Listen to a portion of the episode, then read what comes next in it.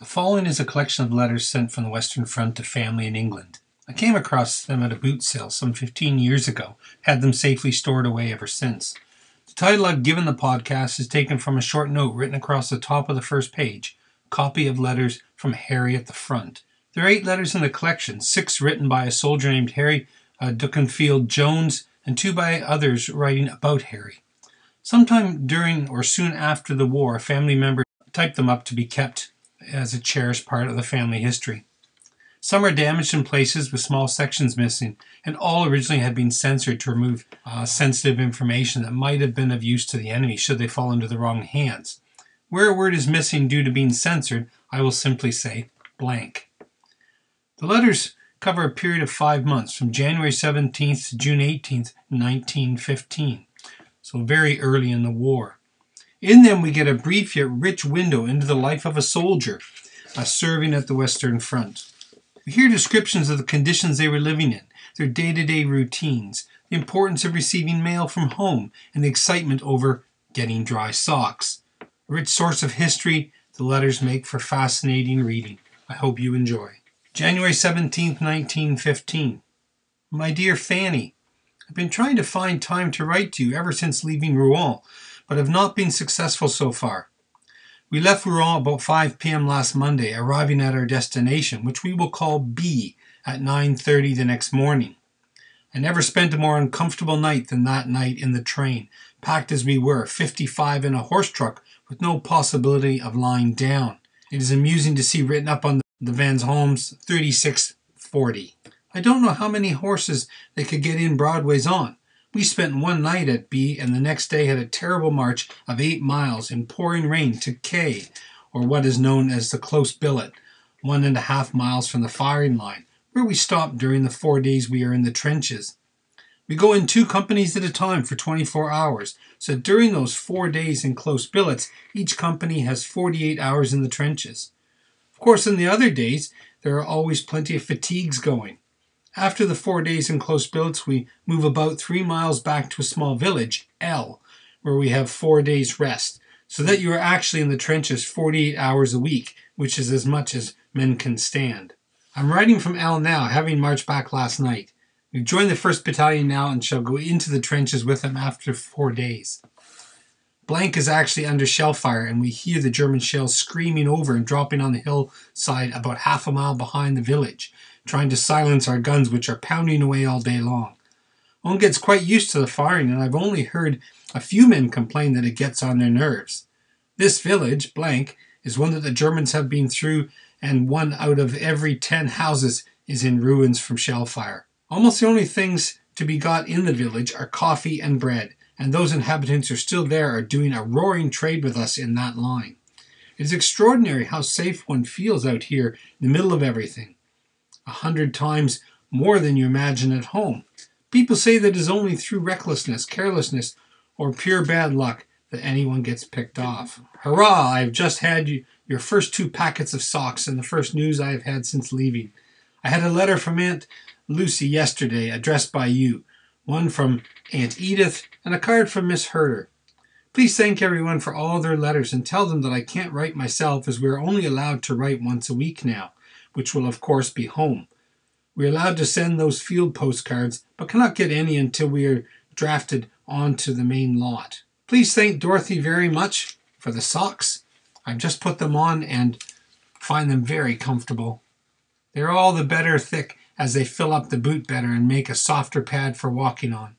I was in despair at not having received any till today, as I've been wearing my last pair till they were like a board with the wet, and consequently I've had an awful blister on my heel. It was a paradise to get a clean, dry pair on. It seemed like Christmas Day today. Everyone in good spirits with their letters and parcels from home. By the way, you might number your letters in future so that I know how many have missed. I hope you are receiving mine. I will number this one, and so on in the future. By the way, how is it that you're not back at the hospital? Thank you all ever so much for the socks. P.S. Your two letters I received are dated 7th and 9th have had no others. Monday, the 18th. I finished this too late to post last night, so I'm adding some today. It's turned much colder and has been snowing heavily off and on since early morning. The whole county is now under snow, but of a very wet nature, and the slush is all the more appalling. By the way, I wish you would send me out Punch every week. It would be a perfect godsend as we get nothing to read here except stale papers. In fact, we hear hardly any news of what is going on elsewhere. You might also send me some sort of writing block or pad and envelopes. Nothing large. I believe there are all sorts of things to be had especially designed for soldiers. By the way, I don't believe I told you that I found Kenneth Powell when we joined up with the others. He had a very bad throat and could not speak above a whisper, but he'd been perfectly fit, he says, up till then. 25th January 1915. Here we are again on our four days' rest in the village three miles back. I was in the trenches yesterday for the first time. We went in at blank and were relieved at blank yesterday. After which we marched back here and pretty dead we were at the end of it. It seemed like paradise to lie down on a stone floor and we slept like tops all night. We had awful billets this time during our four days, up in the roof of an old barn with half the tiles off, huge holes everywhere letting in rain and wind. You're not even allowed to take your boots off during the four days in those billets, so you get very little sleep, uh, what with the cold and all the other discomforts. On the days when we are not actually in the trenches, we have to go up after dark, carrying sandbags, coke, etc., up to the trenches. Very hard work it is splashing through about two miles of liquid mud, sometimes up to your knees, with bullets whizzing about in all directions. Being in the trenches is no joke, though we were lucky enough to get a fairly dry one but the cold was awful and we kept huddled together in the dugout as much as possible. This is the most awful kind of warfare. There's no thrill about it. You sneak up to the trenches in the dark like blank and sit in the cold and dreariness, being potted at all round from an unseen enemy. They were putting their shells very near us yesterday, and the mud they, they kicked up came splashing down all over us. You can't think how we relish these four days' rest when we can at least chuck ourselves down on the floor and get a bit of sleep. Though even here, there are plenty of fatigues to do, and you never know when you are going to be disturbed to do a guard or something equally annoying. I'm feeling as fit as can be expected. Of course, nearly everyone has colds, but they're thought nothing of. I've nearly got rid of a hacking cough I had for a week or so. Please thank Mr. Wicksteed very much for the book, which I shall value immensely. Explain to him that we are only allowed to write letters once a week, which of course must be home. Also, please thank Aunt Emily for her letter and say that I should love to get some illustrated papers as she suggested. We hear no news of any kind, and you can imagine what a joy it is to get papers from home. Also, please thank Nancy and Dorothy for their socks and letters, and say that the former are a perfect godsend. They fit beautifully. Please tell everyone that we love getting letters, but explain that as we can only write once a week. Replies can only be scarce. Your letters seem to be coming through splendidly now, and I got them all eventually. Don't alter the address whatsoever you do. I should probably never get the letters if you address them to headquarters. I hope you're getting my letters all right. I try and send off a field postcard every day during our stay here, um, but of course cannot do even that when we are up at the firing line. The box of things arrived in splendid condition. The cigarettes and tobacco were well chosen, just what I like. You needn't send any more baccy, as it is supplied now as uh, army rations. But the cigarettes are awful as a rule, so a small packet from home occasionally would be most acceptable. Your last pair of socks has not arrived yet, but I expect it will come either today or tomorrow. 28th January 1915 to February 2nd.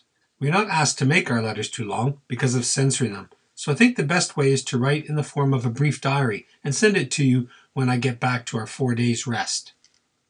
January 28th. Did an hour's billet guard from 11 to 12 at night. Very cold and frosty. Cleared up in the morning, preparatory to moving off to the close billets in the afternoon. Was on baggage fatigue after dinner, moving stores from the quarter block's storeroom to the square outside the church. Moved off at 5:15 p.m. and arrived at the close billets after a very pleasant march along the frosty roads with a brilliant moon. Our company were lucky enough to get a very comfy billet this time in the chapel of the schools. Someone is strumming Bach on the harmonium while others are having whatever supper they happen to have with them, or smoking and yarning away, perfectly oblivious to the music of Bach. Sketchy though it is. It is a funny life listening to Bach one moment and the next marching to the trenches to the sound of the bullets whistling around. Bow wow. I'm going to turn in now. 9 p.m. January 29th. Did nothing till 5 p.m. when we paraded for the trenches. I went into a separate trench with six men and a corporal as listening patrol. We stopped there for the night and came up to the front line trenches at daybreak. January 30th. Very cold in the trenches where I'm writing now. Frost and snow, nothing doing. We sit still and eat all day and watch the, the German shells bursting. We relieved about 6 to 6:30 p.m. We're glad to get back to the billets and have a good night's rest. January 31st. Had to parade in full marching order at 6:30 a.m. to be ready in case of attack. We stood by till daylight, but were not wanted. Spent the morning cleaning rifle, bayonet, etc. Incidentally cut my thumb open opening a jam tin for breakfast, which causes much inconvenience for the morning's work. There's a driving east wind with snow, but is just on the thaw. I've just been speaking to Mr. Stone, who I think I told you has got a commission and is one of the number three company's officers. He's an awfully good sort and would do anything for a comfort. He plays footer for the Priory and knows all the Thompsons. Isn't it funny? He's quite a nice chap. We went on a fatigue to the trenches in the evening carrying empty sandbags. Lovely moonlit, moonlit evening. February 1st. On sanitary fatigue all day bearing rubbish. Had a lovely wash under the pump in the sunshine. We marched back for our four days' rest in the evening. Have got a rotten billet in the old barn this time. February 2nd. Went on a fatigue before breakfast, digging holes for rubbish. Had a slack day seeing friends, drinking coffee, and eating all day. I've never felt fitter in my life than I have felt the last few days. I've not been really fit till now, and by Jove, what a difference it makes. I'm enjoying myself as much as anyone now. This life is all right when you're fit, but awful when you are not. The last day I was in the trenches, I had a lovely doze with the sun blazing down on us. We play cards, eat, and yarn all day in the trenches when it is fine, and in fact have quite a good time. By the way, it's quite the thing to get parcels of foodstuff sent out, and I will give you a list of things that are most acceptable. Although we are well fed, there is not much variety, and a few delicacies are much appreciated. Cake of any description, biscuits, cocoa, especially prepared with milk and paste, I believe. Bivouac cocoa and milk. This is invaluable in the trenches. Potted meats, condensed milk, camp pies. The following jams, honey, marmalade, strawberry, almonds and raisins, dates, etc., toffee, caramels, peppermints, any other kinds of sweets. Horlicks malted milk tablets, ginger, sausages, starboard lights, any other kind of things you think would do. These are just some suggestions. We have great feeds when we get back here with the contents of parcels from home. If you're too busy to make up a parcel, perhaps you could get Adams or somebody to send one out. Other things I'm in need of are a couple of pairs of loofah socks for boots, size 8, half a dozen good strong bootlaces, a tube of toothpaste. The writing pad has arrived, also punch a number 12 letter. Many thanks to them all, and please thank Father for his letter. I really must stop now, or the sergeants who have, read, who have to read this letter will curse me. P.S. You needn't put draft on my letters anymore, as we are joined up with the 1st Battalion now. 21st February 1915. I've just received Father's letter telling me of your sad plight. What have you been and, been and gone and done it for? It is rotten luck, and I'm awfully sorry for you. You must take great care of yourself and get all right as quickly as possible. I shall have to be content, as Father says, with a smaller mail bag for the time being. I can't tell you very much news except that we have had a very hard time in the trenches this time, owing to the frightful weather. Going up the other night, I fell into a ditch. I had a little swim and, and on getting out found I had lost my rifle. However, I discovered it on the bank, half buried in the mud. It was not a pleasant experience, sitting in my wet things for 24 hours during the whole of time it poured with rain and snow. The fact that we were very heavily shelled during the day did not add to our comfort. However, we are most of us none the worse for our experience. I'm afraid I cannot go into details because of the censor, otherwise, I might tell you one or two interesting incidents, but you must wait till I get home to tell you everything. You have heard by now of the terribly sad death of Kenneth Powell. It is too awful to think of that fine fellow cut off in the prime of his life. I was talking to him only the other day before his death, and I never saw him looking fitter. He was just going to take a commission, I don't know what in. There was no one in the regiment who won greater admiration or who was better loved by all who knew him. He was always ready to do his share and more than his share of work without a grumble. He was shot by a stray bullet while on a fatigue carrying things up to the trenches.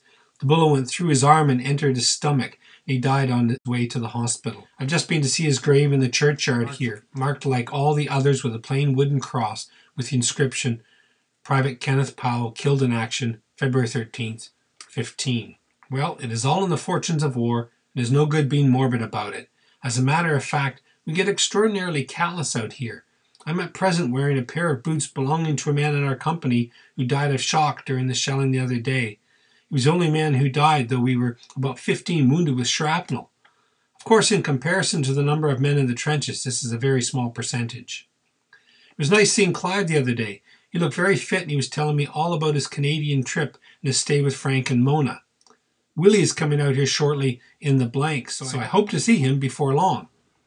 I've just had a long letter from Mary. She has been down with flu, but is recovering now. Yours and Mrs. Mack's socks have just arrived, also various newspapers, etc., for which many thanks. The parcel of foodstuffs was grand. We did enjoy the cocoa in the trenches, and much looking forward to the next parcel. I find Horlick's malted milk excellent stuff on all sorts of occasions.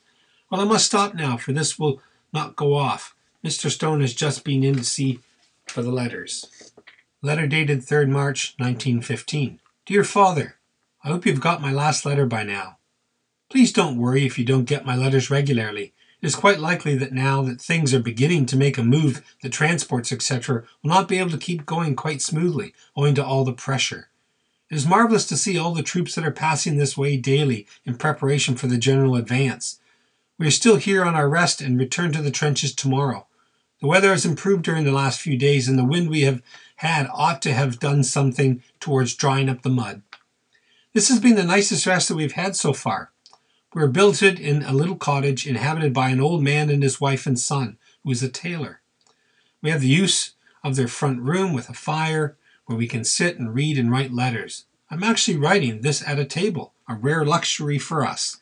The contents of my last parcel are being much appreciated. We're going to have a camp pie for dinner today. By the by, you might send me out one of those unbreakable pocket shaving mirrors. I think they call them the soldiers and sailors mirror. They're polished nickel or something of that sort, and the very thing for this life. This is not half a bad little place, and you can get quite a lot in the way of comforts, etc., if you look for it. Even hot baths. I'm going to have one tonight at a steam laundry run by the nuns of a convent, now used as a field hospital. You have your bath in the great concrete tanks that the clothes are washed in, after the work is finished at half past eight. It is ripping to feel clean, if only for a few hours.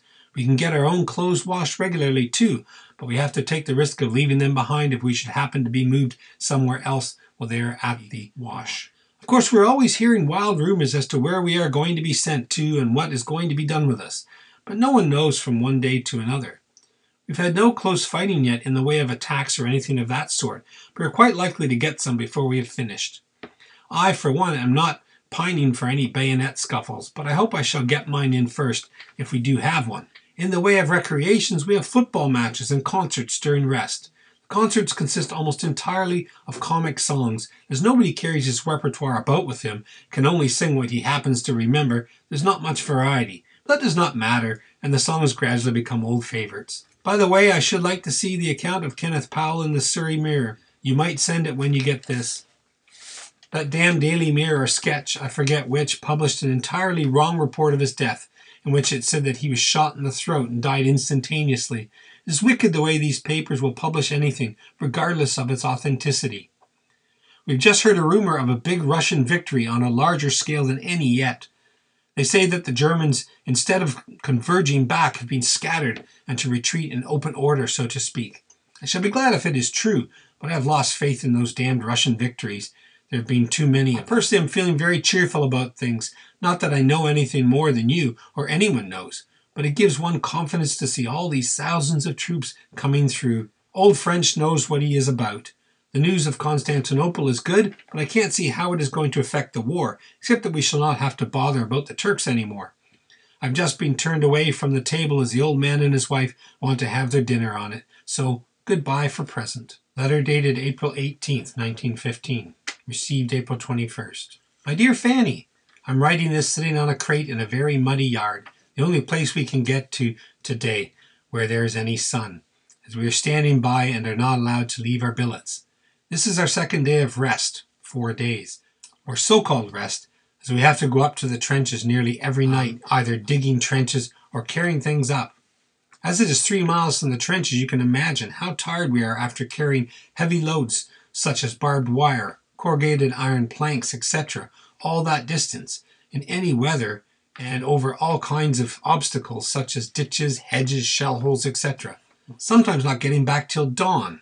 The other night we left here at 7 p.m., got to the trenches at 9 p.m., dug trenches in heavy ground till 2:30 a.m. without a stop, got back here at 4:30 a.m. in daylight. It seems to suit me anyhow, for I never felt better in my life. It is discomfort and filth that get so monotonous after a time. We absolutely long for a comfortable bed, a fire to dry our things by, a good sit down meal, and, above all, facilities for keeping clothes and body clean. You no idea what the filth and smells are like and what the summer will bring, bring forth in the respect is awful to contemplate. I'm trying all sorts of remedies for lice. As soon as I have found the most effective one, I will get you to send it out at regular intervals. At present, I am wearing a little bag of flour of sulfur, which seems to be fairly good, and I got some good sleep this morning. The stuff you sent out kept the beasts off me for a day, but I don't think it, it is strong enough to kill them. I should like a new set of clothes, as mine are getting rather vile now with none too good a washing and not too often. I've worn this last set for over a month now without a change, as the washing facilities are very bad here. Isn't it disgusting to think of? I threw my last shirt away yesterday, uh, so full of lice and eggs, and at present uh, wearing none. We are sadly dwindling down in numbers now, as so many go down sick with all this hard work. A great friend of mine went down to one of the bases yesterday, and it seems rotten here without him. I see Clive occasionally. His regiment relieves ours, and the other night while I was taking a wounded man to the dressing station, suddenly heard his voice giving orders to his men. It seemed quite uncanny. Willie is also out here, but I have not seen him yet. He was in the trenches next to ours the other day. So long. 25th April. My dear Fanny, many thanks for the clothing and tin opener just arrived. I suspect there will be a letter coming along, but they have not been distributed yet. We arrived back from the trenches last night after four days on end in the trenches, but fortunately without a drop of rain, so it was not so bad. Things are livening up tremendously now. All those things you read about in the papers as taking place, we can hear going on. The big guns are going hard, and the roar of the bombardments is pretty frequent now. We know something of the meaning of taking a trench, as you read of it in the papers, though we have not had to do so ourselves yet. Nevertheless, things are very busy now, and everyone is on the alert. Events are daily taking place around here which will become famous when they are known afterwards. I have great hopes myself that something of a decisive nature will occur during the next few weeks. If the Germans are going to achieve anything, they'll have to do it now or never. I don't see how they can go on hurling their thousands against us, only to be slain in masses, while every day our positions are getting stronger and stronger. I don't know more than you do, but I can't help feeling very hopeful myself. We're getting very fed up with this trench work, and shall all of us be glad when it is over. I've quite got rid of my close enemies for the present with blue ointment. Will you send me a small tin of it, say once a fortnight, till I find out how long it lasts? I think it is mercuric ointment, but any chemist will know what you mean by blue ointment. I've just seen Willie Gaskell, who is a lieutenant in one of the regiments in our brigade. He's looking very fit and cheery. Ross, I believe, has been in some hard fighting round here, but I've not heard of him lately. I hope he got through all right.